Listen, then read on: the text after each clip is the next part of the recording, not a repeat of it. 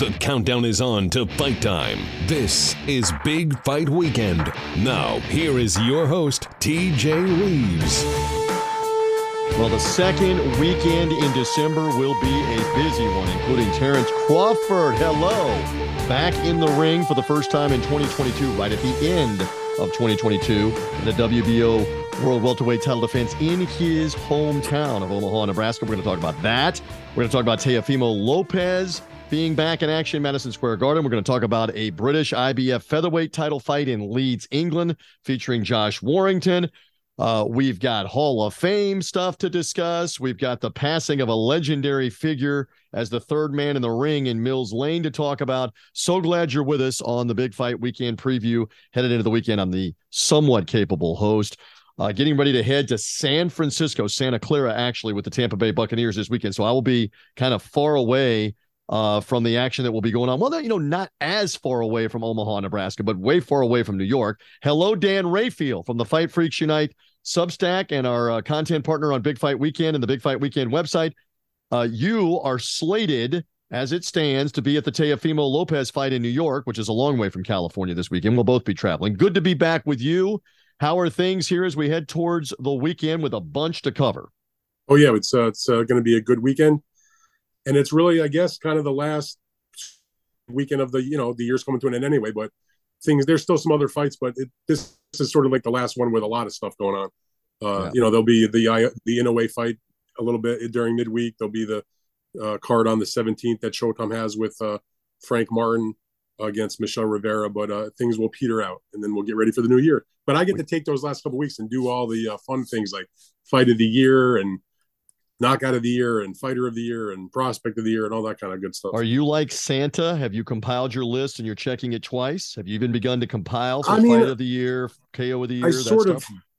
I sort of keep a not as neat as I would like, but I kind of keep stuff as I go along, so it's not as messy when we get to the end of the year. So I can't say that the list is like completed. I got to go look through some things, some notes I have, and that sort of stuff. But I have a fairly decent idea. I don't think there's be a lot of secrets when it comes to Fighter of the Year, for example, but, then you start. I really pay a lot of attention when I compile the prospects, list that I do, usually pick about 15 or 20 and sort of put them in order. And there's, that always makes me happy because I go back and I look at that list when I've done it. And it makes you happy that you realize that there's a good future in boxing because you see all these talented up and coming fighters, who are going to be the next generation of champions and superstars and that sort of thing. And you start to have a positive outlook on the sport, which has been hard, particularly because, as we've discussed a couple of times here, it hasn't been the best year for boxing this year. So that will make me feel better. And by the way, you were blasting, and rightfully so, and I got a lot of feedback, different ways, different directions about the recap podcast and all the strong comments that both of us had about the Fury-Chisora fight, what was going on with Daniel Dubois and the coverage of that fight. You were bringing the heat. Well done. Again, this is why you need to be following or subscribing on the Big Fight Weekend podcast feed, in addition to the preview that is usually out Friday by the Friday morning time. Dan and I make a lot of effort to have this out by Friday morning so it stays evergreen kind of on Friday and into Saturday with all the fights and the action. Well, then we come off the weekend with the Fight Freaks Unite recap. Now, I should say to the audience, so you should be following and subscribing. Apple Podcasts, Spotify, Google Podcasts. You'll get an alert, bell, ding, right, Dan? A banner, a vibrate, a light, yeah, something to tell you there's a new one. Now, speaking of alert, I got to alert the audience that the Fight Freaks Unite will not be happening until about midday Monday because TJ ain't physically back from the West Coast until early morning Monday. My man Rayfield is not a creature of the morning. So we will get this done, peeps. Just be patient. It will be a little later on Monday. We've got you spoiled. You usually have it overnight, Sunday night, into Monday morning. A lot of people outside of the country, I can see this on our analytics with the podcast. We have some audience in other parts of the globe, so they're getting it earlier on Monday than the Monday Eastern time, Central time zone audience would get it waking up. You got that right, though. Be patient, everybody. I am not a creature of the morning. I am, as the title of my all-time favorite Kiss album, a creature of the night. A creature of the night. But do you put the black and white face paint on like no. Gene Simmons? Can I get the rest off the top of my head? Paul Stanley? Paul Stanley, Ace Frehley, Peter Criss. Do I have them all? I must say, though, in terms of creatures of the night, Peter was already gone from the band at that point, and the drummer was Eric Carr. And although Ace is on the album cover, he didn't play on the record or go on the tour. He had left the band, and he was replaced by Vinnie Vincent. So he had the new makeup on. So you got the original band members right, but on creatures specifically, you're a little off. But that was a good shot. I like it. Look, I'm not a Kiss guy. And by the way, to digress for a moment, I've been very immersed in my brand new Super Deluxe 40th Anniversary Creatures of the Night box set, which is absolutely phenomenal if you're a Kiss fan. How did I turn your pilot light on accidentally like this? I did not even know. And I'm not a Kiss guy. I can't sing the lyrics to the songs. I'm just aware of them. And I just, for whatever reason, remember the names of the guys in the band. And aren't they still touring? I mean, this is amazing. It's them. It's the Rolling Stones. It's all these different groups. They are on. My God, they're 70, 75, 80 years old, and they still tour. They're in their late 60s, early 70s, but they're on what they've called the end of the road tour, which got waylaid by the pandemic. They claim, whatever you want to say, that this will be the last full tour of them. They may play other events here and there, or maybe do a residency or something like that. But in terms of like a world tour, they've sworn up and down, this is the last one. The thing is, it's been going on now for like 2.5 years. And I understand. And I saw them before the pandemic on this end of the road tour. I've seen Kiss many times in concert, and they're fantastic in concert. Now they don't really play some of the deep cuts these days anymore. It's the same old set list, but they put on a great show. Listen, TJ, I've been a diehard Kiss fan since I was in probably about second grade, in the mid 70s. Wait. Why were you allowed? You and I are the same age. Why were you allowed to listen to that and be around that in the second grade in the Rayfield household? Were you sneaking around listening to that as an 8-year-old or a 9-year-old? I'll tell you what happened was, I can still remember going to second grade, and you'd have time where you'd sit by the record player, right, and you could plug in multiple headphones. And there was a day where kids could bring in their own records from home. And there was a kid that brought in, a Destroyer or whatever the record was. And, or I think it was Love Gun. And we listened to that on the turntable in like our recess. Oh my God. During the winter. And I found Kiss. And now obviously I wasn't like from second grade on all the way, but as I got to know more about, rock music and pop music and all that, I liked all kinds of music, but I've gravitated to Kiss. I've been a fan for many, many, many years. Wow. It was reignited in the 80s when they took the makeup off. I mean, I'm a diehard man. I've seen them in concert. See, I stumbled into this audience by simply saying "Creature of the Morning" or "Creature of the Night," and who knew? It was Kiss. Been listening to the Creatures box set just came out. It's perfect. So, anyway. Inadvertently, it was perfect. We digressed a little bit, but it's fine. It's all good. By the way, my quote of the day has nothing to do with boxing, but it does for the sports world. At least in the United States. I know the World Cup's going on. We got the Copa Mundo going on, the World Cup, including Great Britain, speaking of England, and we got a lot of fans in the UK. And by the way, the England-France World Cup quarterfinal soccer match will be going on while the preliminary fights and the main event may be about to happen for the Matchroom Boxing Show in Leeds, England. Good luck on getting some attention and some audience. Again, they've set this show well in advance and had no idea. But go ahead. Give me the update there on that, because they've got what to play they're doing is to have it rounded. Yeah. What Matchroom has announced is that they are going to do their preliminary fights up to a certain point on the show. Then they are taking a 2-hour scheduled break. They're going to show the World Cup game in the arena in Leeds for the fans that are there for the fights. When the game is over, then they will start the main card and show the last 3 or 4 bouts on the show. Smart. I mean, it is smart, because how do you going to? First of all, the people will get to who can't be present at the game, they can at least watch their country's national team in this important World Cup game together in a communal atmosphere on big screen. So it'll be a festive atmosphere, obviously, unless they're getting their rear ends kicked. Although, not that I'm a big soccer guy, but I'm sure England is the favorite to win that game. Should be very competitive. France is the defending World Cup champs. Now, the interesting thing is I've talked to a couple of people. I don't know shit about soccer. It's okay. I've talked to a couple of people in Britain, and they said, you cannot understand. The country is going to stop. Everything is going to stop for this game at 7 local time, 2 Eastern time. It's Saturday night in England. So it's just interesting around that card when we get to it. But again, we make mention of that's going on. The World Cup is going on. But let me get back to my quote. So I'm headed for Buccaneers and Tom Brady, the GOAT. Thank you very much for the come-from-behind win on Monday Night Football, which made for TJ's happy post-game show. Because, my friend, I did not want to go into that locker room with the players, with Coach Todd Bowles, asking about blowing another game on Monday Night Football. But Brady pulled it out. So anyway, Brady talked about to the media on Thursday, and you love a good quote. You always have throughout your career. We hate cliches, right? We hate stock answers. We hate, like in this case, where the Tampa Bay media says to Tom Brady, what do you think about going back to San Francisco? You're a Northern California guy to play the 49ers. We would hate if the stock answer was, hey, you know, we just treat this as another game. You know, it's not that big a deal, right? All the stock answers you hear in boxing. I had a great training camp. You know, I respect my opponent. Everything's hunky-dory. You know, the promoter hasn't screwed me out of money before. All those are boring answers, right? You feeling me? All those are boring answers. So they asked Tom Brady about the 49ers, and he says, listen, I grew up a 49er fan. Speaking of Kiss, he goes, I grew up a Joe Montana fan. Remember how the 49ers, if you're not familiar now with American football, or if you're like under the age of 30, you don't know this. The 49ers killed everybody in the 80s and won the Super Bowl over and over again with Joe Montana. So Brady and his family had seats, as he described it on Thursday. He said, hey, we were in the upper level nosebleed season ticket holders. He goes, I went over and over and over again as a kid. I dreamed of playing the 49ers. And he goes, and guess what? They passed me up in the 2000 draft or 2001 draft 6 times.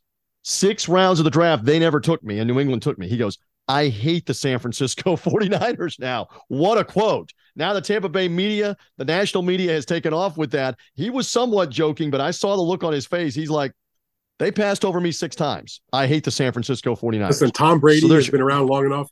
He doesn't say stuff like that by accident. No. And, hey, great quote. This is what we want. Instead of cliches, it kind of builds up to the game because this is arguably the final time he will play against the 49ers, unless you believe the conspiracies that he's going to go play for the 49ers and play one more year.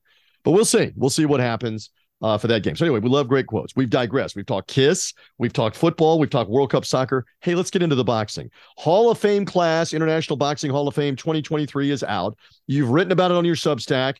I put something up on the Big Fight Weekend website. We know about Tim Bradley, Carl Froch. We know about Rafael Marquez, the long list of out-of-the-ring accomplishments and executives. You've written about it. Say a little more about that, but then I'm curious on your ballot, was there a name or two that you really believed should have been there and is not there? So go ahead, Dan. It's yours. The thing about the Boxing Hall of Fame, let's talk specifically about the marquee category, which is the modern men. That's the category that Bradley, Marquez, and Froch were elected in. When you're an elector, like I have been for the better part of 20 or 21 years or something like that, you can vote for 5 people on the ballot. The ballot is comprised of about 40 or so names, I think 42 names. I actually ran a picture of my ballot with my check marks in my Substack. That was special for my paid subscribers. There's a little plug. In any event, you can vote for 5, but they only elect 3. The only way you get more than 3 is if there's if 4 people or more would achieve 80% of the vote, because the Boxing Hall of Fame does not do a percentage threshold the way they do, say, for example, in Major League Baseball, where if you get above 75%, you're elected, and if you don't get in, you're not elected. So the Boxing Hall of Fame has it set. And I've had my discussions with the director of the Hall of Fame, Ed Brophy, who's a friend of mine for many years, on just, you know, my thoughts about how they do it, and we have had a good dialogue. I feel like it should be a threshold vote. What they do is they elect the top 3 of the group that are on that ballot. So Froch and Timothy Bradley and Rafael Marquez were actually 3 of the people that I did vote for on this ballot. So you said, are there other people that I feel should be in? Now, there are literally on that ballot about a dozen people that I would like to vote for, but I haven't voted for them or been able to, because I always find I run out of space, and I'm not the kind of guy to play games. I used to kind of play games where I'm going to just vote for this guy and maybe he'll get in. I just vote for who I think are the top guys.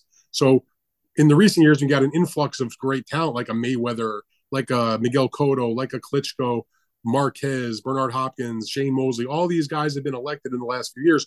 It was sort of like a convergence of the Hall of Fame changing their threshold from waiting 5 years from your last fight to get in, to be eligible for the ballot, to waiting 3 years, which they did about 3 years ago.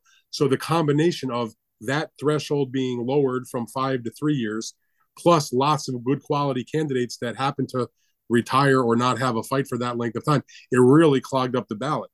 Now it's been, excuse me, it's been thinned out a little bit over the last few years. Mm-hmm. And so now it was finally time for Bradley, Froch, and Rafael Marquez. Bradley, I've been singing his praises for years.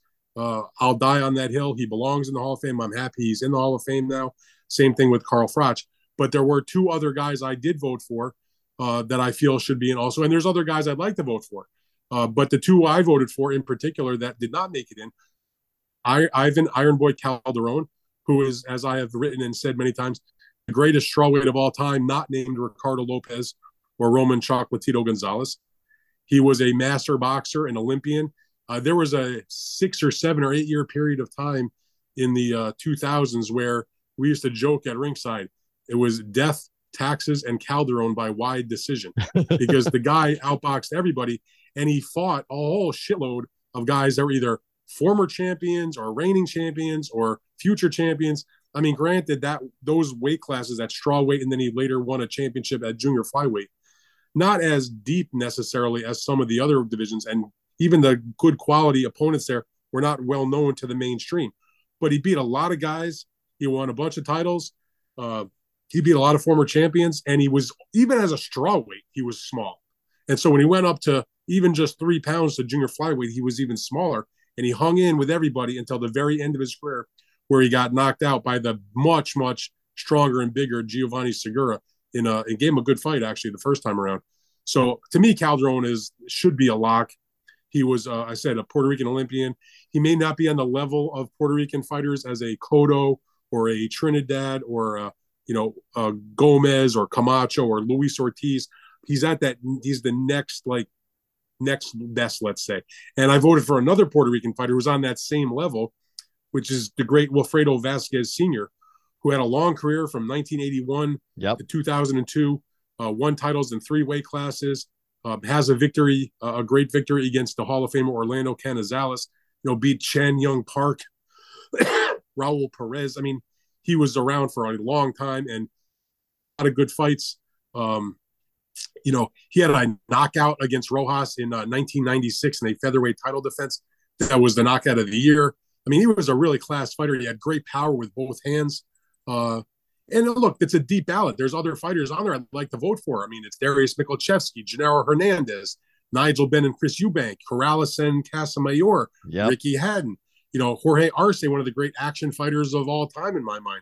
Vuyani Bungu, not a big name, but the guy was like one of the best fighters ever from South Africa, defended the junior featherweight title like 13 times, I want to say. So there's a lot of good quality guys on the ballot. Now, the reason for this year for those guys that were the holdovers to get elected was because the 3 new fighters that went on the ballot that replaced, I believe it was Roy Jones, and I forget the other 2 that were, I guess, Cotto and James Toney. When those 3 were elected, they put 3 new guys on. They put on Arthur Abraham, Omar Narvaez, and I don't remember who the 3rd one was off the top of my head, but they were guys, Michael Nunn, who probably should have been on years ago. Those 3 guys all have a case that they can make, but I didn't in any way feel really like I got to vote for one of these guys on the first ballot. It's not like when you see Floyd Mayweather or Klitschko or Andre Ward or Miguel Cotto, where you're like, oh yeah, they're first ballot guys. So, Narvaez, I'll probably never vote for a lot of reasons. Abraham was really good. I don't know if he rises to the level of being in the Hall of Fame. Michael Nunn had a hell of a career and probably should be a Hall of Famer.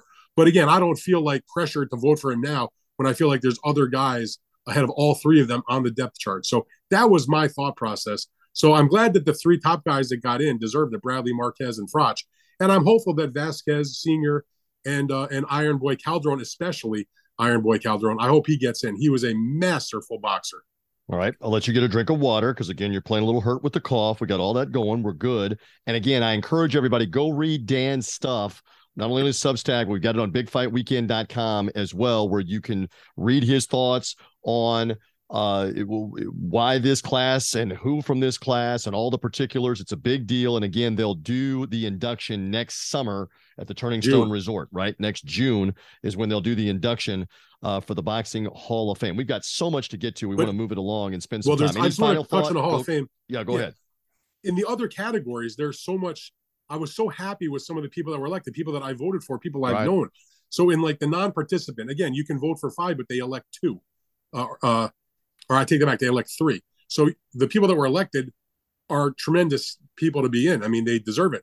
Joe Goosen, the trainer, on the ballot for the first time, just had trained Michael Munn, trained, the Ruelas brothers, was in the corner on the night that he was the corner man for Diego Corrales when he had the great comeback against Castillo and what many consider the greatest fight of all time. Had the classic line where they brought Corrales to the corner in round 10 to replace the mouthpiece.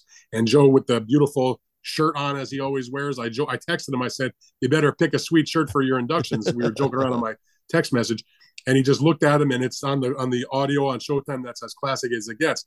"You better fucking get inside on him now." And Chico Corrales got inside on him now and knocked Jose Luis Castillo out. So, Joe deserves it.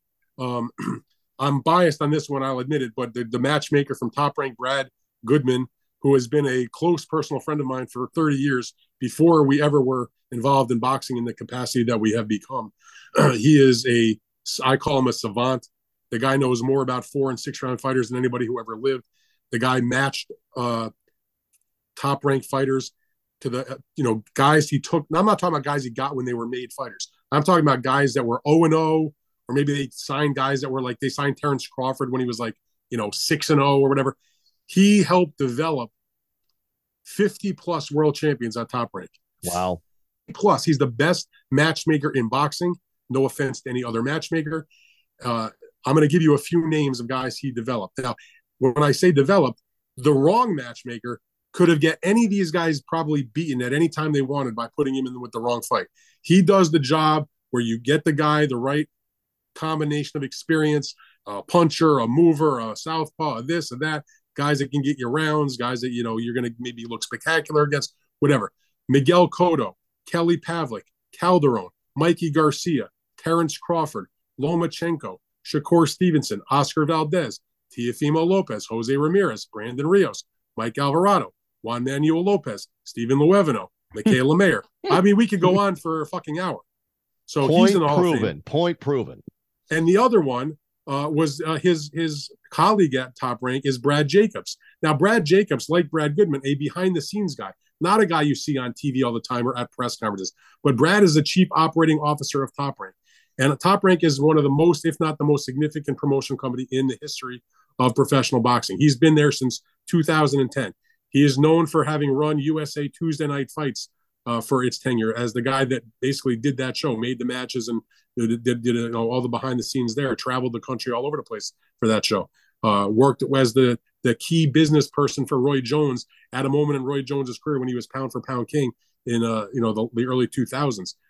But since he's been at Top Rank, I'm telling you, as somebody that deals with Top Rank on a basically daily basis in some capacity or another, all due respect to the great Bob Arum, who, by the way, shout out as we speak today on Thursday. He celebrates his 91st birthday, still Incredible. Going strong. He's in New York promoting the Teofimo fight.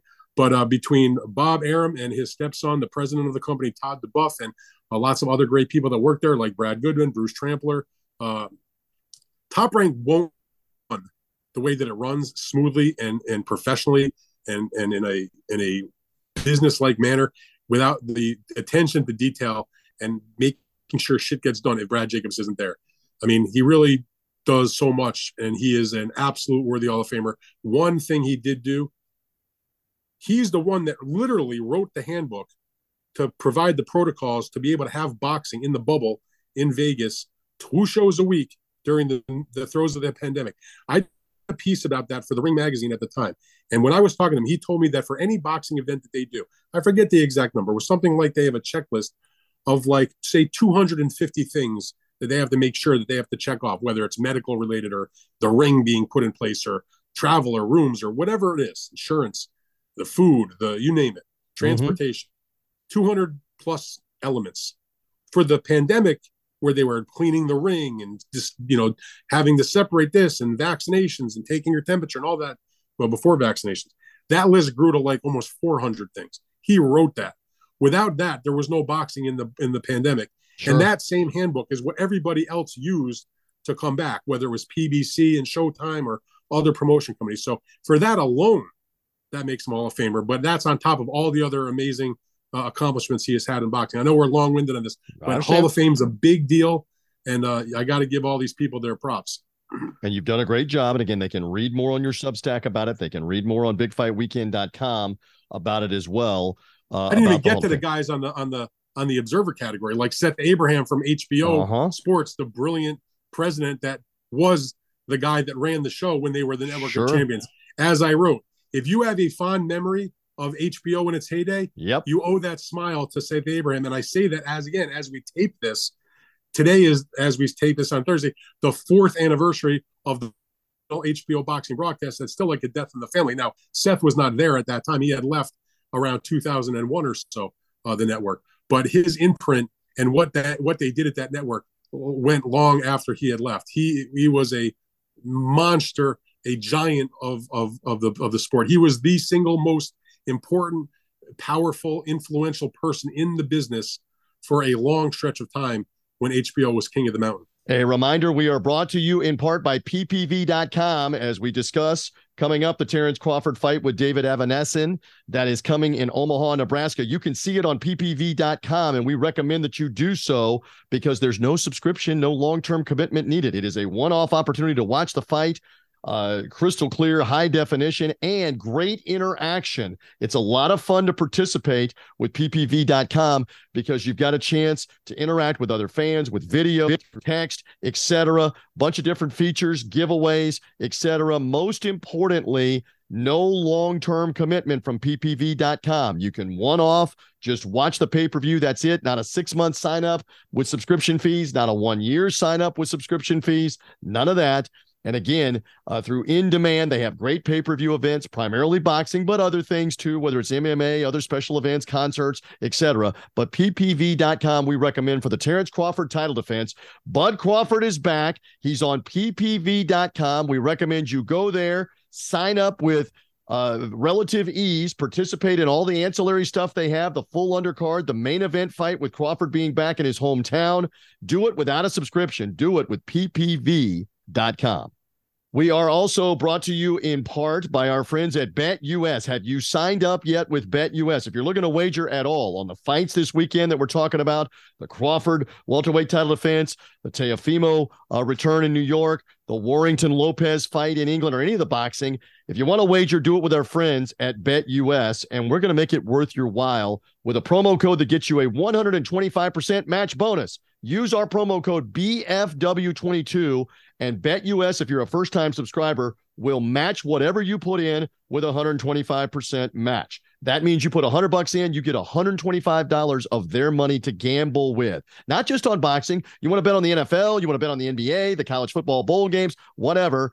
They're matching you up to 125%, up to $2,500. So you put $200 in, you get $250 that they've matched to be able to gamble with, and so on. The maximum, again, is $2,500 deposit in whatever that is for 125% match. It's a lot to gamble with BetUS. Remember our promo code, BFW22. They've been America's favorite sportsbook for almost 30 years. Go to BetUS.com to find out more. Use our promo code, BFW22, for Big Fight Weekend, and you get the 125% match bonus. If you're looking to wager this weekend, it's where the games begin. It's BetUS and our promo code, BFW22. All right, great stuff on the Hall of Fame. Sadly, we lost one of the great third men in the ring in Mills Lane that I think almost any boxing fan of the 80s, 90s, especially, and even in the early 2000s before his stroke, knew Mills Lane, his gruff voice, little demeanor, but most importantly, no-nonsense way he officiated in fights, and the famous "let's get it on" from Mills Lane to start fights. So he passed away this week at 85 years of age and had really never recovered from a debilitating stroke 20 years ago. I thought you wrote very eloquently, quoting the family, about how in some ways they were relieved for his wife, who's been his caretaker for 20 years in this situation. But just say a few words about Mills Lane. You've written about it again on your Substack. We had it up on BigFightWeekend.com as well about Mills Lane. Colorful character, there is no doubt. Great personality, tons of fights. Say more, Dan. Go ahead. Well, I mean, I don't think you can make an argument. I mean, I can't think of anybody that even comes close, frankly, that if you had to say who's the greatest referee in boxing history. okay, I don't know all the referees from the 1940s and 50s and that sort of stuff, but of his contemporaries, let's say from like the 70s through the present, you know, they weren't all his contemporaries, obviously. He retired in 1998. And there's been a lot of great referees, but Mills Lane just encompassed everything that was exactly what you want in a referee. Even-tempered, fair, got the calls right, did not fold under the pressure of the big lights in the big moment, I think, ever. I mean, just, you know, a no-nonsense guy, you know, didn't let anybody get over on him. You know, he came, look, he was a millet. He had been in the Marine Corps. He had boxed in college. He had been in the Olympic trials in 1960. He had compiled a professional record of 10-1, point being is he understood what it was like to be in the ring and be in combat. Most referees are not necessarily former fighters, so that was a bonus in his favor. Even, you know, he's a small guy, did not box as a heavyweight, obviously. He boxed mainly as a welterweight. But besides that, he then became an attorney. So he served a role as a district court judge in Nevada. He was a district attorney. So you have to have a certain amount of gravitas and the ability to make your case and be even-handed and that sort of thing. And those were all things that helped him be the way he was in the ring.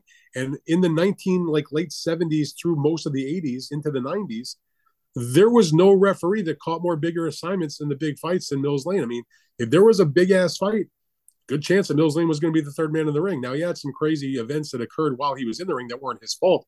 But I'm going to just give you, well, he's most famous, of course, TJ, we all know, of being the referee that disqualified Mike Tyson in the famous 1997 heavyweight title rematch with Evander Holyfield, the bite fight. And if you remember, he was going to disqualify him after he bit him the first time. We discussed this on the podcast back a couple weeks ago with the incident that occurred in the Montana Love fight, getting knocked out of the pushing his opponent out of the ring. He went over to the ringside area where Mark Ratner was the then executive director of the Nevada State Athletic Commission. And he told him, you can hear it on the audio, I'm going to disqualify him. And Mark, you know, they had a rapport. He looked at him, he said, are you sure you want to do that? Or something to that effect. And Mills, you know, did what he was supposed to. He took a minute, he thought about it, and he was like, okay, I'm going to give another try. I thought that was the right decision. A big, mega fight. I mean, I'm not excusing Tyson biting Evander. But when he did it the second time, he had no choice. He disqualified him. And he was in the ring for some other wacky outcomes also. He, you know, he was breaking up a clinch between Bernard Hopkins and Robert Allen in their first fight when Bernard was defending in the middleweight title. And he broke them up and, you know, pushed Allen off of him. And Robert Allen literally fell through the ropes and out of the ring. It was a fight that was on Showtime. He hit the floor and he got injured.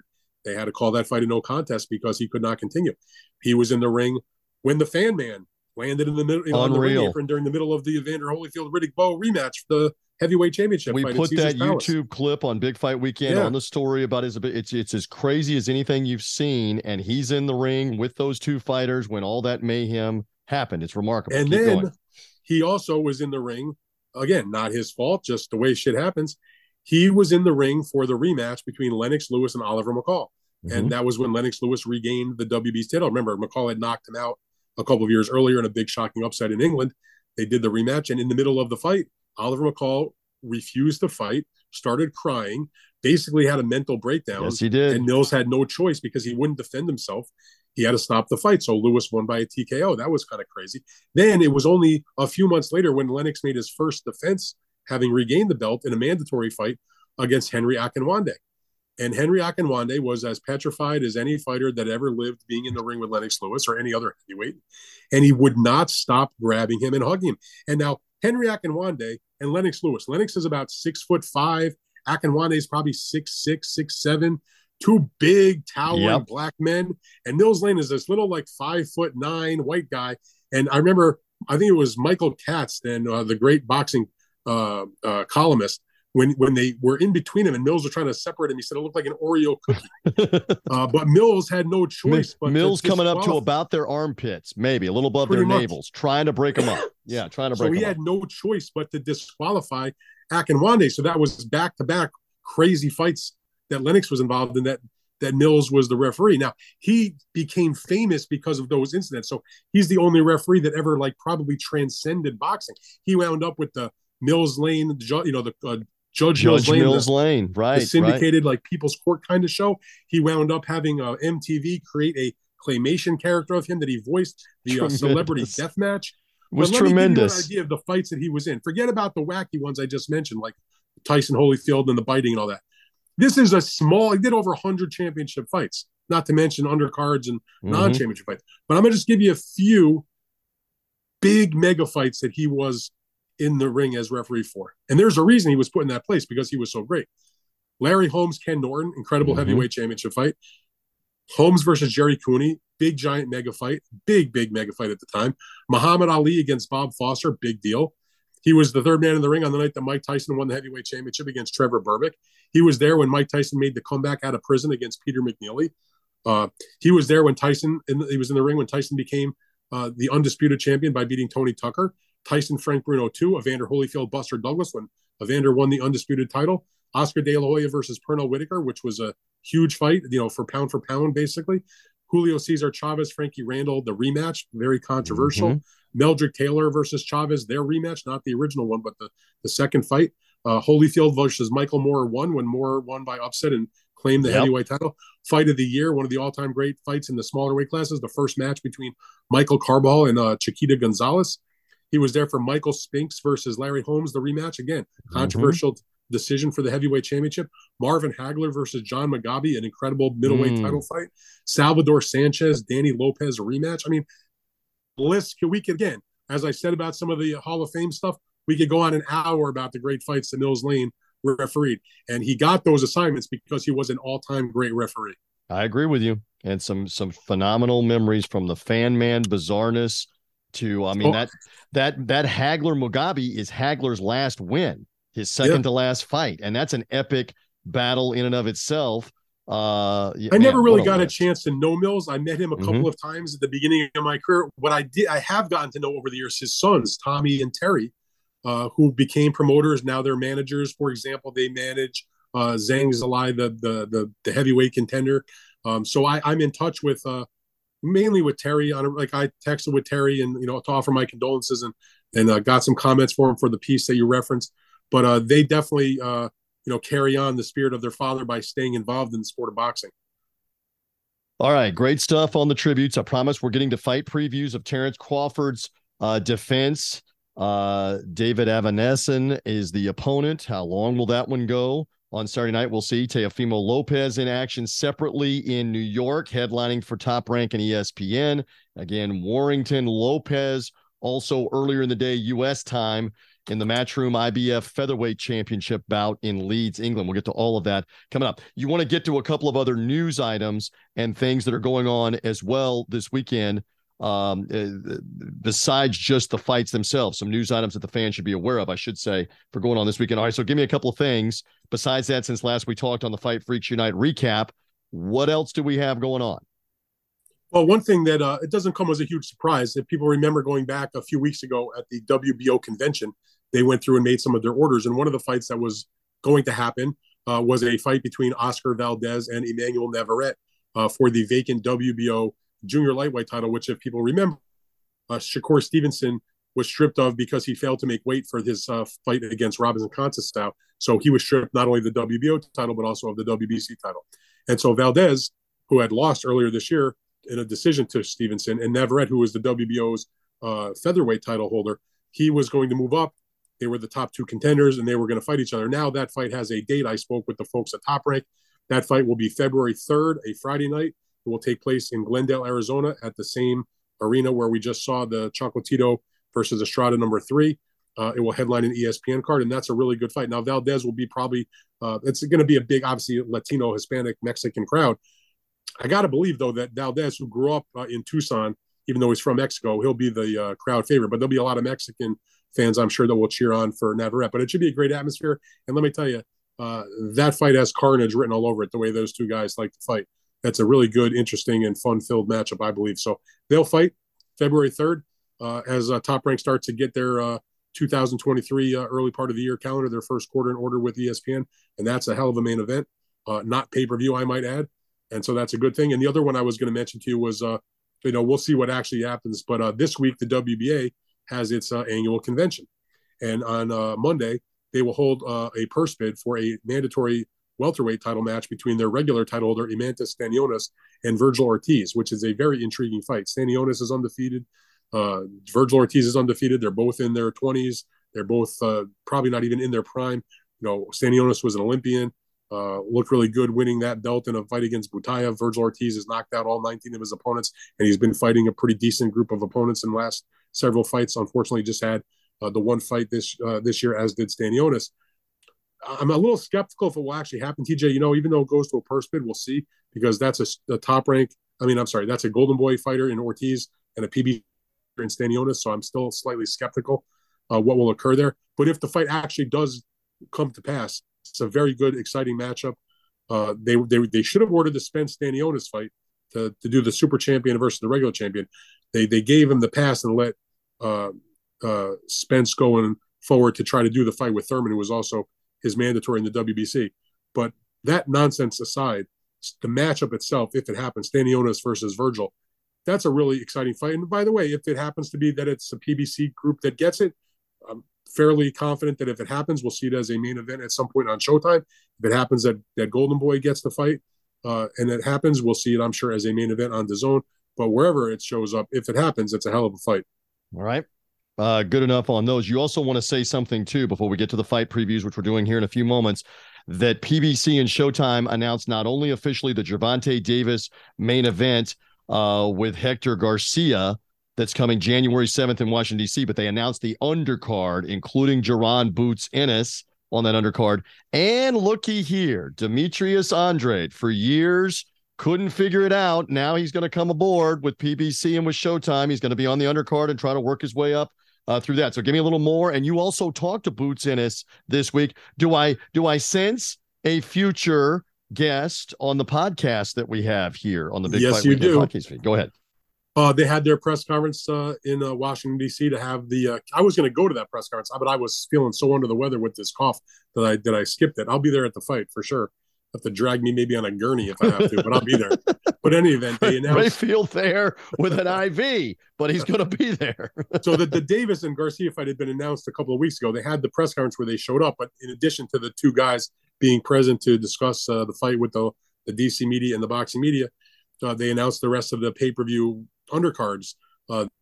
And as you mentioned, Boots Ennis, who I did interview on the day of the press conference, we will play that on the podcast probably next week.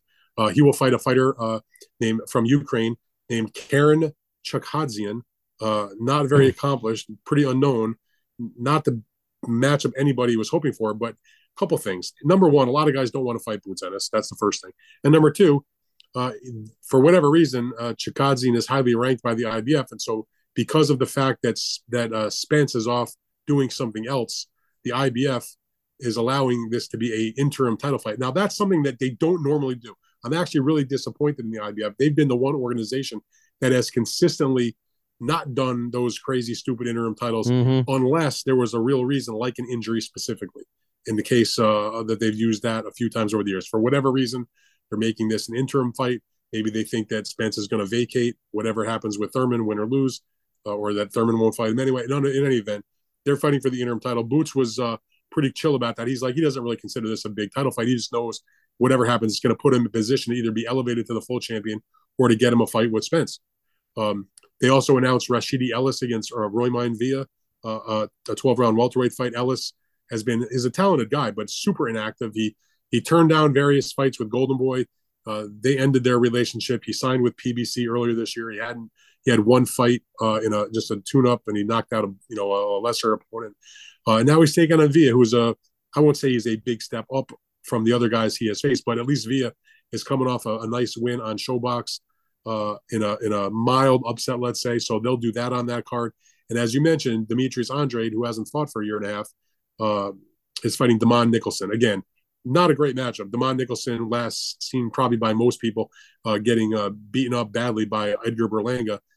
He can hang his hat on one thing, that even though he got dropped a bunch of times by Berlanga, was the first guy to get Berlanga out of the first round and actually went the 8-round distance with him. So he's got that to hang his hat on. But hopefully what this means is, I don't know if Andrade has a long-term commitment yet with PBC or not, but I'd be a little surprised if he didn't have something going forward that he'll now, if he's going to be with PBC and he gets this fight out of the way, hopefully we'll see him more active with a couple of fights next year. And he can get himself in the mix. He's at super middleweight now, so he'll be there in the mix with Caleb Plant and Benavides and some of the other guys that they have in their stable of fighters. So that's the pay-per-view. I look at that pay-per-view as this. I'm surprised that Gervonta's fighting as tough of an opponent as Garcia prior to the other Ryan Garcia fight, not related. And there's some good names on the card, whether it's Boots Ennis or even Ellis or Andre.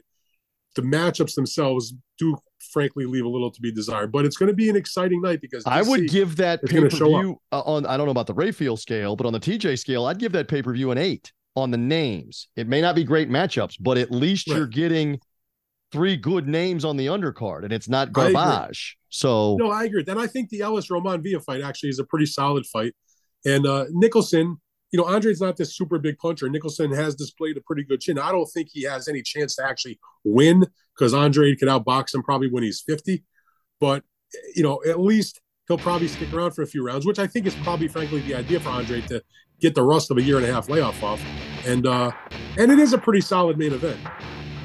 All right, great stuff from you. Stand by. We've got these fights, these title fights, including Terrence Crawford. He is back, unbeaten WBO World Welterweight Champ in his hometown of Omaha, Nebraska. Teofimo Lopez also headlining at Madison Square Garden. And again, Warrington Lopez in Leeds, England for the IBF featherweight title.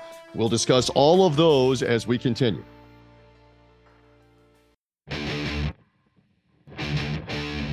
We're back on Big Bite Weekend. Now, here's your host, TJ Reeves.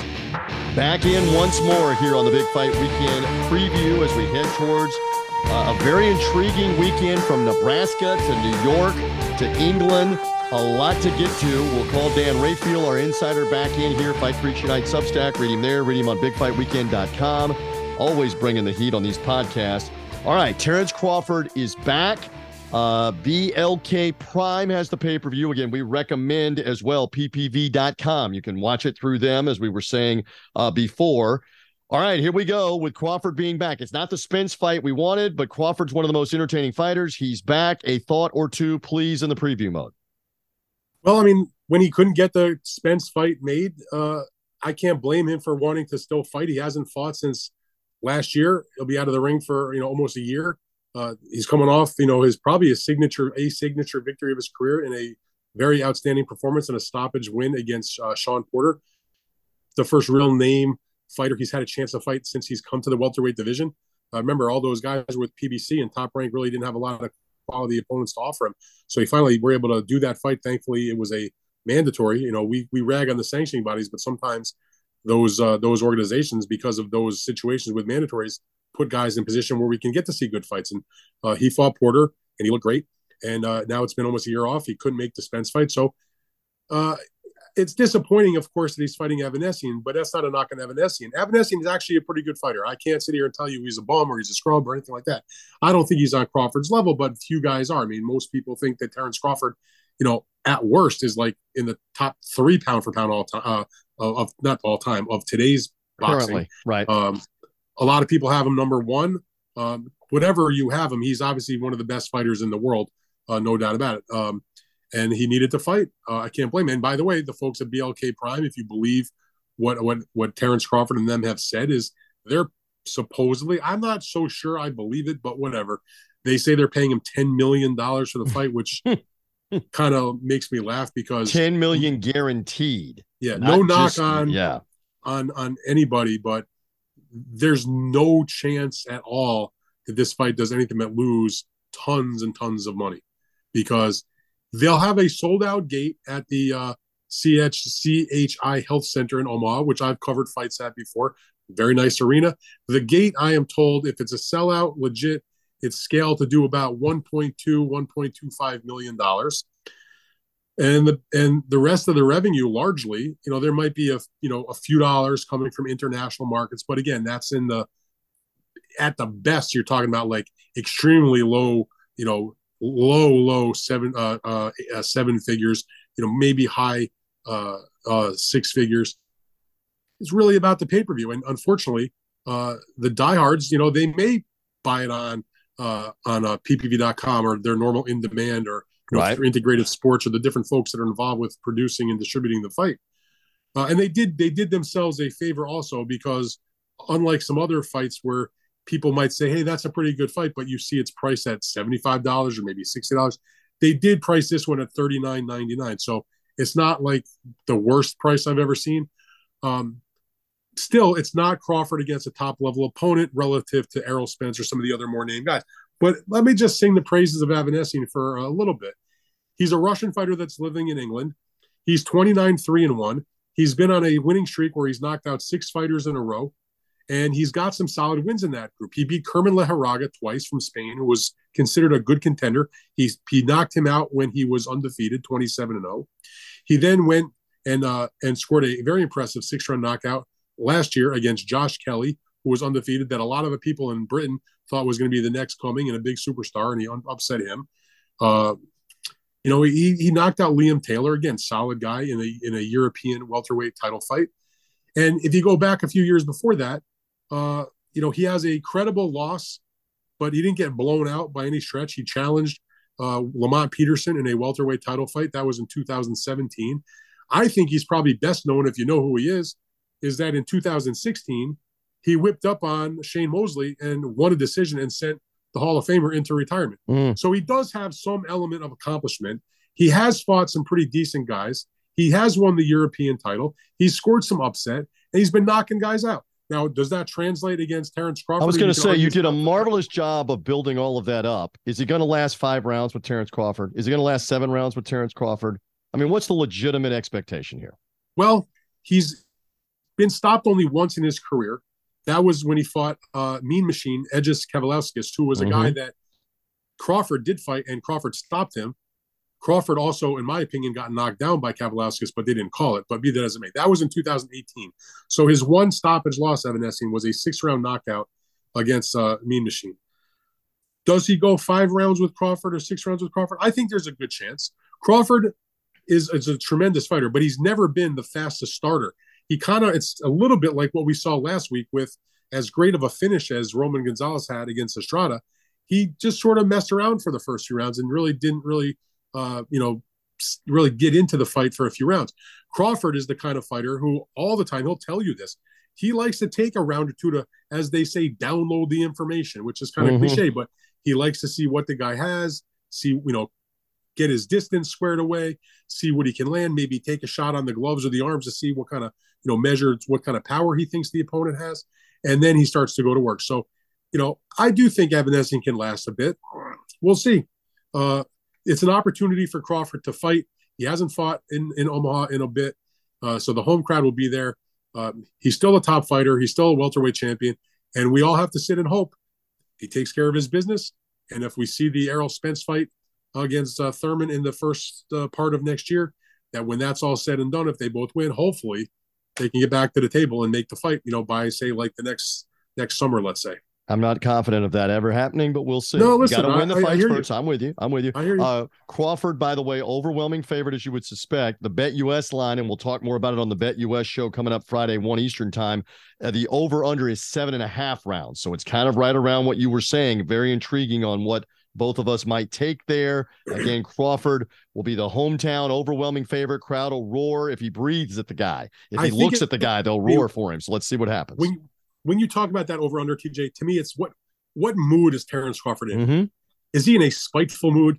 Does he want to really look spectacular? Is he inspired by the home crowd, which we've seen before? Because if he is, he might just go through him like a knife through butter. Maybe. If he's not as motivated, or he's screwing around, or he's just trying to put on a show, you know, maybe he lets him hang around longer, and it does go deeper into the fight. I mean, honestly, that is one of those things where I would want to know what's his mood when he gets up in the morning. Before looking at that over-under. All right, good enough. Let's move off that card. That's the most noteworthy thing on that card. Teofimo Lopez headlining on what has got tremendous prospects on the card as well, the night of the Heisman presentation. And by the way, if you don't follow college football, this is one of the rare years, Dan Rayfield, where the Heisman is wide open on who's going to win it. And there's going to be some drama as to who gets the vote. It's not a foregone conclusion. That's the lead-in to the ESPN Top Rank show that Teofimo Lopez is headlining on Saturday night on ESPN at the Garden. You spoke with him on the podcast. Sander Martin is a veteran, pulled the upset of Mikey Garcia. All right, so they've been doing the media tour and that stuff. Just say something about the main event, because you've talked to Teofimo. Great undercard as well. We're looking forward to that show in New York, the opposite way from Omaha, about 2 time zones, I think, to get to New York City. But say something about Teofimo headlining in the card in New York real quick. Listen, Teofimo Lopez has been on this card on Heisman night before in New York City at Madison Square Garden. He loves the spotlight. He's been on that card 2 times in the past. He has shined, scored that absolutely spectacular knockout against Mason Menard where he struck the Heisman pose afterwards and put the jersey on. I forget which was the player that was. It might have been the Baker Mayfield, Oklahoma, or it might have been Kyler Murray. I can't remember. He put on a Joe Burrow LSU jersey too. He's had 2 or 3 of them on. And then he also, when he, he's fought on the undercard as well in a different night on this date. But for him, it's a big deal. I asked him in the podcast. People can certainly listen. This is the first time he's on Heisman night in the main event, and he's excited. And I don't blame him. He's a young guy. He's, he called himself the Takeover because he lost his world title November of last year to Cambosis in their great fight. He then called his return the Take Back. He's moved up to the 140-pound weight class. He seems much happier and much more comfortable at that weight because those last few pounds, I mean, it doesn't sound like a lot to normal people. 5 pounds, what's the big deal? But when you've already cut weight and you got to still make that last 5 pounds, it's hard. He said on the podcast, I can't make 135 anymore. I can make 140, and that's where I'm going to be. So he's much more comfortable there. He looked pretty sharp and pretty good in his return from the Cambosis loss. Remember, he fought in November. He came back in August of this year against Pedro Campa, a veteran who only had 1 loss coming to that fight. He stopped him in the 7th round. Now he has Sander Martin, a tricky veteran, a southpaw, as you mentioned, probably filled with confidence. He sent Mikey Garcia into retirement in a fight that was not at 140. He actually fought Mikey, technically a welterweight fight, but that I believe he was 144. The contract was a few pounds over the 140-pound limit, and so he looked pretty good in there. He's a bit of a cutie. He's a bit of a mover. He doesn't engage a whole lot. He's more of a boxer. So it's really, as often is the case, it's going to be up to Teofimo Lopez to sort of make the fight go to him. And my question is, can he stop him? Or is he just going to let him run around and get frustrated, maybe outpoint him? But if Teofimo Lopez, he's looking for doing something spectacular on that show. And, my impression from speaking to him and then seeing some of his other comments and looking at the press conference from earlier today a little bit as I speak on Thursday, he's looking forward to getting back and putting on a good show for the fans. And I suspect Sander Martin will come and give a great effort, whether it's good enough to take down Teofimo, who seems reborn in his last fight for the Cambosis victory. He's healthy now, he says. It's interesting. And also there's stakes because when he was fighting Pedraza, which was the original opponent before Pedraza withdrew because of a non-COVID illness, that was just a regular 10-round fight. Now, this is still a 10-round fight, but it's an official eliminator for the WBC, a final eliminator. Now, it irritates me that it's not 12 rounds as a final eliminator. They've made some eliminators. They'll allow them to be 10 rounds, which not specifically for this fight, but just in general, that kind of irritates me. Nonetheless, the winner of this fight will become the mandatory challenger for the WBC title that Regis Prograis won a couple of weeks ago. Now, Jose Ramirez, the former champion of the WBC, who had unified, he's next up in terms of what the organization will allow. They said that at the convention, but the winner of this fight would be the next mandatory challenger. So there's definitely some good fights in the pipeline. Lopez talked about wanting to fight Regis Prograis down the road. Now he's going to have to wait to see what happens. If Ramirez fights him and wins, that's another great matchup. If it's Teofimo Lopez against Jose Ramirez. Sure. So the point of it is there's still some really good fights to be made at 140 pounds, even if you take Josh Taylor and put him to the side because he's going to be busy come March with the rematch against Jack Catterall. So there's some business to be done, though, but it does not advance if Teofimo Lopez doesn't do his part and win on Saturday against Sander Martin on the top-ranked show at the Garden. So it's going to be exciting. As you mentioned, the undercard is solid. I think Jared Anderson has a chance to be the next great American heavyweight star, as do a lot of people. He's taken what I consider to be a step up. He's 12-0, and he's taken on Jerry Forrest. Jerry Forrest, a very solid veteran. He's lost some fights. He's won some fights, but he always gives a good effort. He got ripped off in a draw against Michael Hunter. And when I look at the roster of opponents that Jared Anderson has faced, he is 12-0 with 12 knockouts. He's fought some okay guys. To me, this is like the start of the next phase of his career, mm-hmm. where he's not fighting like just a nobody or a guy that might give him some round. He's fighting a actual heavyweight that can handle himself in the ring against the best guys. Because Jerry Forrest should have got the win against Michael Hunter. He had a solid fight against Kubrat Pulev, even though he didn't win the fight.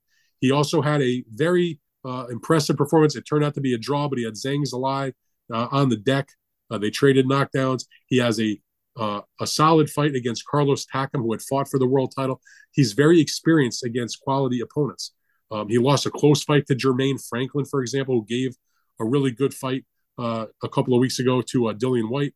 So he's a real heavyweight. I'm not saying he's champ of the world material, but he's Jared Anderson's best opponent by far. Would it surprise you that on the Bet US line, the over-under is 3.5? So again, odds makers are trying to get you to bet.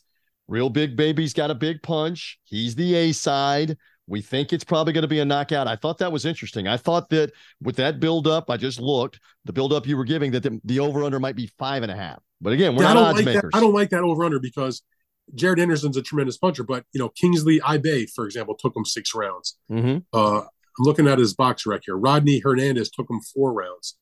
And, you know, again, Jerry Forrest may not ever be the heavyweight champ of the world, but he can definitely handle himself against guys. I mean, he's got solid defense and he's been with some good opponents. So again, I fully expect Jared Anderson to win, all things, you know, being the way they're supposed to be. In other words, they're not injured. They come in good shape, etc. But that's a good, in my opinion, a very good quality test for Jerry. I mean, for Jerry for sure, but also for Jared Anderson at this stage of his career. And then of course there's the other prospects on the card who have a chance to, you know, eventually I headline also. I think all these guys I'm going to mention, they're all on this undercard.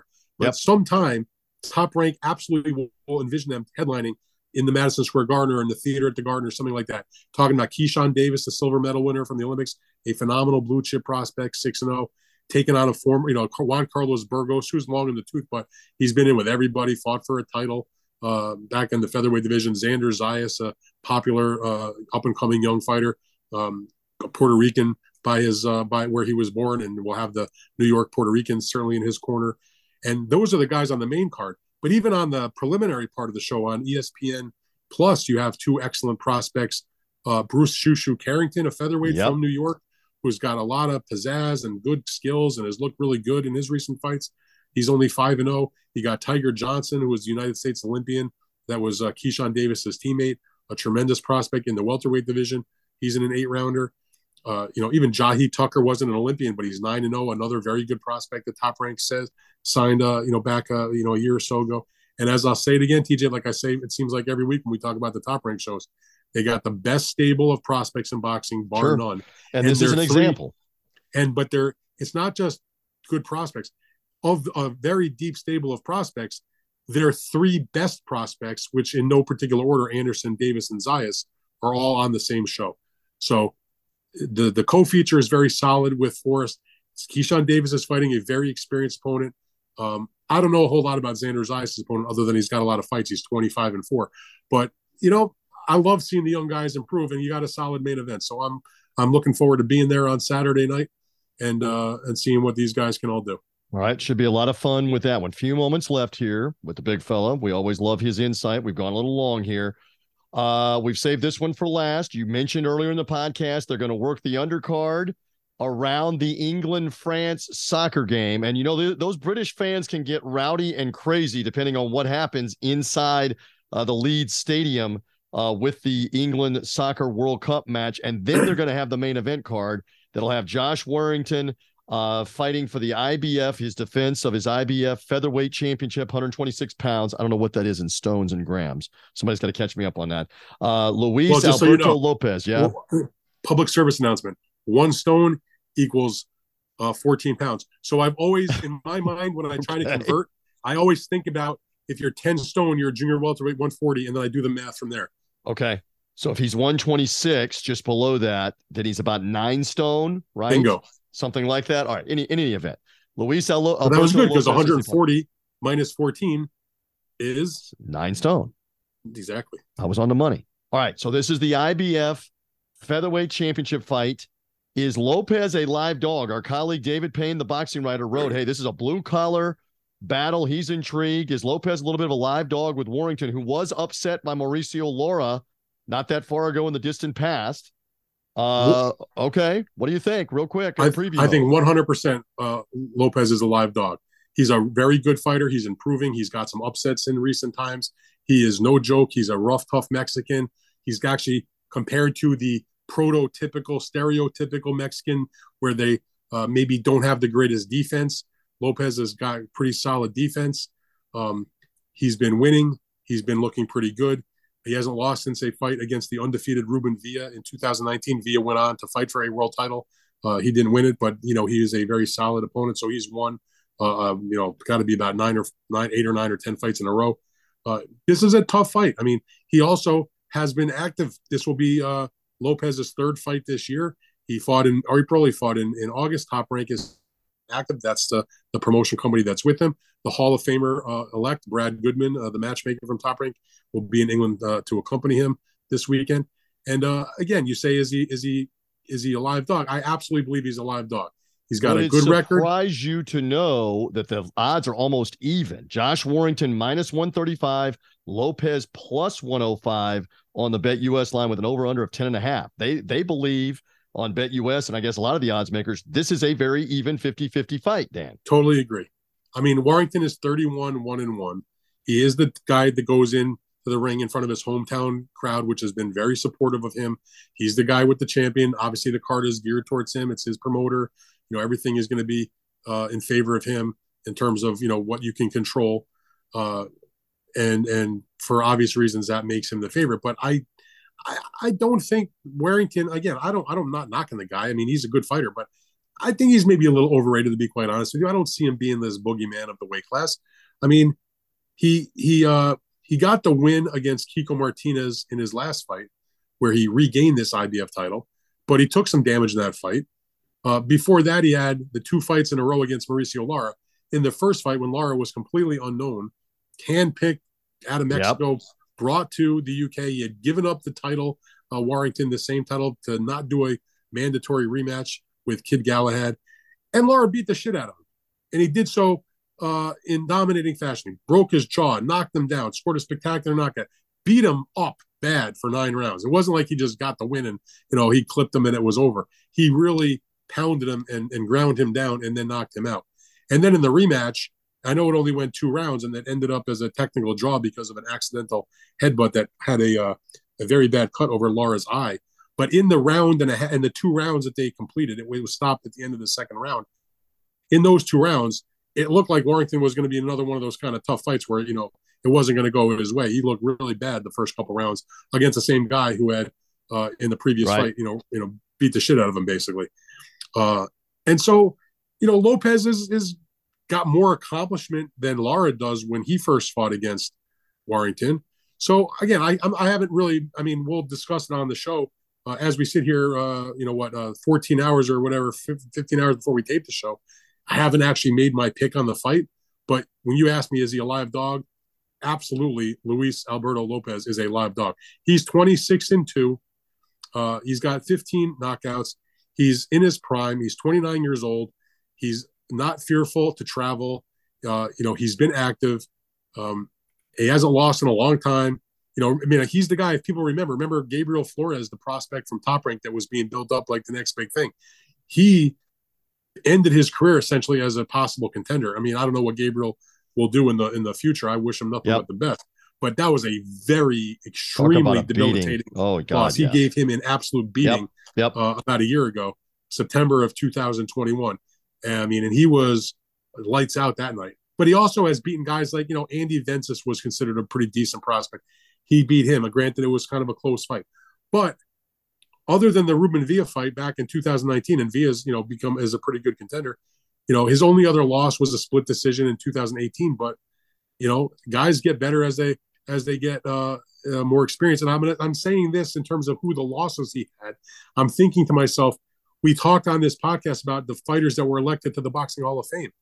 Rafael Marquez, who was going into the Hall of Fame, who was a tremendous bantamweight champion, had the great 4-fight series with Israel Vasquez, 3 of them in a row as a junior featherweight championship fights. Rafael Marquez got knocked out in his pro debut, and now he's going to the Hall of Fame. And may I also add, his older brother, the great Juan Manuel Marquez, also lost his pro debut and went on to become one of the all-time greatest Mexican fighters ever, and been involved in some mega huge fights with Pacquiao and Marco Antonio Barrera and, you know, all kinds of big fights, Floyd Mayweather. Point is, a guy that lost a split decision in 2018 and a decision against Ruben Villa in 2019. You don't count a guy like that out when you see the kind of opposition he's faced. And more importantly, if you've watched the fights, which I've done, because a lot of those recent fights have been on ESPN Plus undercards, he's very solid. And Warrington has not looked so great in recent fights. So to me, it may be ripe for an upset. All right, good enough on that. And again, that's the Matchroom Boxing card, Leeds, England. You can check that out through DAZN, and depending on where you hear us, on where else it's available, we'll see what happens. That's afternoon U.S. time, prime time in the U.K. All right, my friend, I think we've come to the end. I know we got two big anniversaries. You want to say something about? Oh, we're not going to get into the Manny Pacquiao exhibition against you. I'm joking. Wait a minute, against me? Well, YOO. No, play along. You mean against me? Are we going to do like an Abbott and Costello thing? Like who's on play first? Along. You mean against me? I mean against you. No, me? You. Oh, thank you. So Pacquiao and you is the exhibition, and we'll report back if something interesting happens. I don't believe he's completely retired. I think he may be back, but we'll see. This I'll say this real quick, and then we'll get to the anniversaries. On the night that he lost to or Dennis Ugas, and then about a week later or a few days later, whatever it was, that he officially now announced his retirement. I said this at the time. He's announcing his retirement. You take him at his word. He was running for the presidency of the Philippines. He could not stay in active while he was running for the presidency. And I said at the moment that all occurred, that if he wins the presidency, he'll be the president of the Philippines and he'll be retired. If he loses the election, which he did, he got wiped out. He didn't even finish in second. He was way back a distant, like third or fourth, frankly, in their election results. That if he lost the election, he would probably come back. And even though this is an exhibition, you know, I've seen a bunch of training footage of him. You know, his longtime right-hand man, Sean Gibbons, has been over there watching him train. You know, I get these buzzing texts at like 3 a.m. of him sending me workout footage of Manny Pacquiao hitting the bag or doing some sparring. So I've seen that. And I guess we'll see how he looks in this exhibition. He may decide to go the route of Floyd Mayweather and just collect money doing exhibitions, but maybe he's still got some competitive spirit left and he'll want to take a fight where he can get paid much bigger money, and we'll see. But if you're a fan of Manny Pacquiao, he's in the ring on pay-per-view on Fight this weekend, Saturday. He's not fighting me. He's fighting you. Thank you. Very nice. So in any event, an anniversary with Pacquiao. And speaking of Juan Manuel Marquez, the thunderous knockout 10 years ago on the night we're doing the podcast. Amazing that's been 10 years ago. Also Floyd Mayweather, and Ricky Hitman Hatton. And that was a knockout as well. I still remember that one punch KO. And you've got some memorabilia up on your Substack, etc. Things you collected. You were there for both of those, right? For both of those KOs. Well, I did cover both fights. The fight between Marquez and Pacquiao was an extraordinary fight. It was their fourth fight. I remember going into the fight, all anybody wanted to see, regardless of who the winner was please, let's get a definitive ending, whatever happens, whoever the winner is. I mean, one of my about as definitive as it gets. It sure is. Yes. One of my happiest things I've been able to do in my career is I was ringside for all four Juan Manuel Marquez fights. Their first fight was a draw at featherweight. They fought in a junior lightweight title fight. Then they fought in a welterweight title fight. And then the fourth fight was a non-title fight. But it was the best of the four. And all four of their fights are tremendous. You know, we talk about trilogies or series where there's great fights, but maybe there's one that's not so great compared to the others. You know, the one that stands out is Ali Frazier, where the first fight and the third fight are epic, and the second fight was just sort of meh. But in terms of what those guys gave to boxing fans, all four of their fights were phenomenal. And as I said, they wanted a definitive ending. And Manny Pacquiao looked like he was going to get the definitive ending. They were both knocked down in the fight. It was a great fight. But in that sixth round, it looked like Manny Pacquiao was about to stop Marquez. His nose was bleeding, a bloody mess. He was taking heavy-duty shots. And Manny just sort of heard that 10-second clapper, relaxed for a second or two, and Juan Manuel Marquez came over the top with the flushest right hand you ever saw in your life. plastered Manny face first. I remember he landed right in front of, he was on the opposite side of the ring from where the media was, directly across from us. And Mitt Romney, the former presidential nominee for the Republicans, was sitting at ringside with his wife, Ann, and Manny almost like almost fell into Mitt Romney's lap. Expressions, if you go back and watch that video, and they've been showing it all day on social media links, the expressions on those people's faces is amazing just because it was such a shock moment. He's laid out. And of course, speaking of HBO and the pay-per-view, the famous Roy Jones, he's not getting up, Jim. He's not getting up. I actually texted. I have, like you said, I have a bunch of memorabilia from those, from that fight. Since I've like eight. I mean, I went and looked in my database, TJ. There's like 8 different official posters from that fight. I have all of them, but I tweeted out a picture of my favorite, which is a sponsor poster. They were sponsored by Wonderful Pistachios. It's like this thin. Oh my gosh. Thing. They were displayed in the casino and in the media center. I brought one home with me, and I tweeted the picture earlier, and I actually texted Lampley the picture of that poster and said 10 years ago and put in parentheses, he's not getting up, Jim. And Lampley thought that was funny because I'm still friendly with Lampley. We text and talk on a regular basis. In any event, an absolutely sensational fight. It was the knockout of the year for 10 years ago, 2012. It was the fight of the year for 2012. And it was, I don't know if it was done in official capacity, but it, certainly in my opinion, it was absolutely the fight of the decade for 2010s. And I went back and looked at the previous fights I had picked all through that decade, most of which I had covered.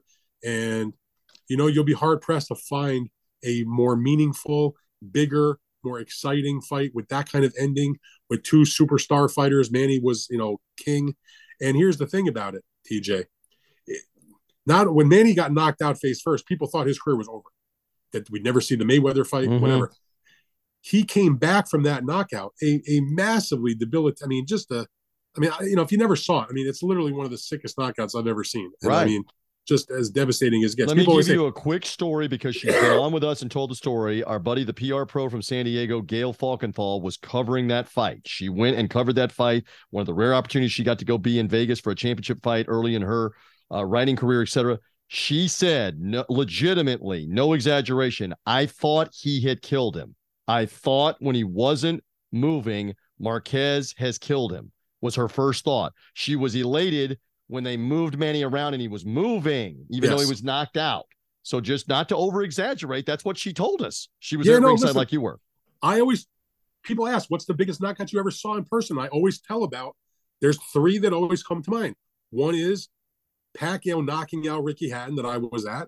One is Marquez knocking out Pacquiao. It's like, sometimes you're the windshield and sometimes you're the bug. And of course, the Paul Williams, Sergio Martinez knockout in the rematch. I mean, those are the 3 that come to my mind at any moment that somebody asks me about what are the biggest knockouts you've ever been at.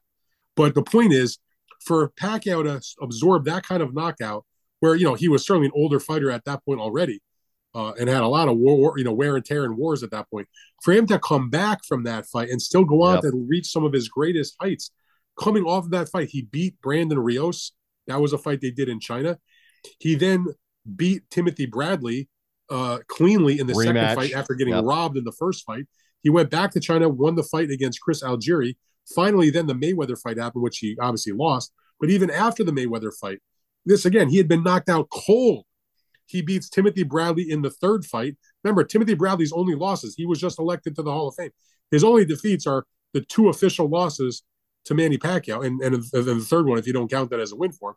He then beat Jesse Vargas in a good fight to win another world title. He got ripped off in the Australia fight against Jeff Horn.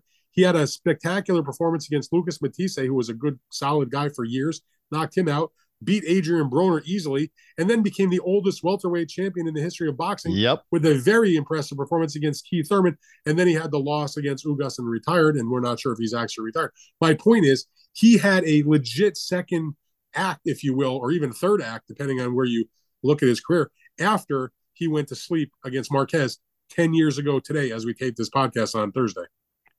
And one more, say something real quick. The Mayweather-Hatton 15th anniversary, that was 15 years ago on that KO, and you were ringside as well. Say something real quick and we'll get out of here. There's only one. Listen, I've covered a lot of fights, TJ, in my day. And not to, you know, toot my horn, but I have covered a shitload of big fights. I've been very fortunate. I don't ever take it for granted, not for one moment. I never have, and I never will. But to this day, just as a totality of the fight week, not the fight itself. It was a good fight, not a great fight. You got to understand what was going on at that time. You have Ricky Hatton is undefeated, the junior welterweight world champion. Mayweather is undefeated, the welterweight champion. Ricky Hatton is moving up in weight. Most people look at that matchup and say the winner of that fight is pound for pound.